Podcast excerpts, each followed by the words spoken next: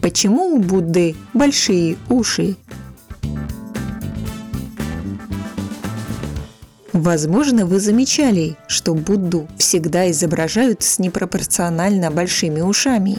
Точно сказать почему нельзя, но есть несколько предположений. Самое популярное звучит так. Основатель буддизма Сиддхартха Гаутама происходил из царского рода и юные годы провел во дворце, купаясь в роскоши.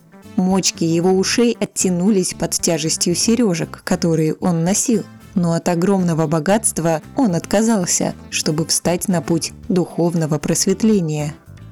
Другая версия гласит, Будда делал тоннели в мочках, так как в те времена такое украшение обладало особым смыслом.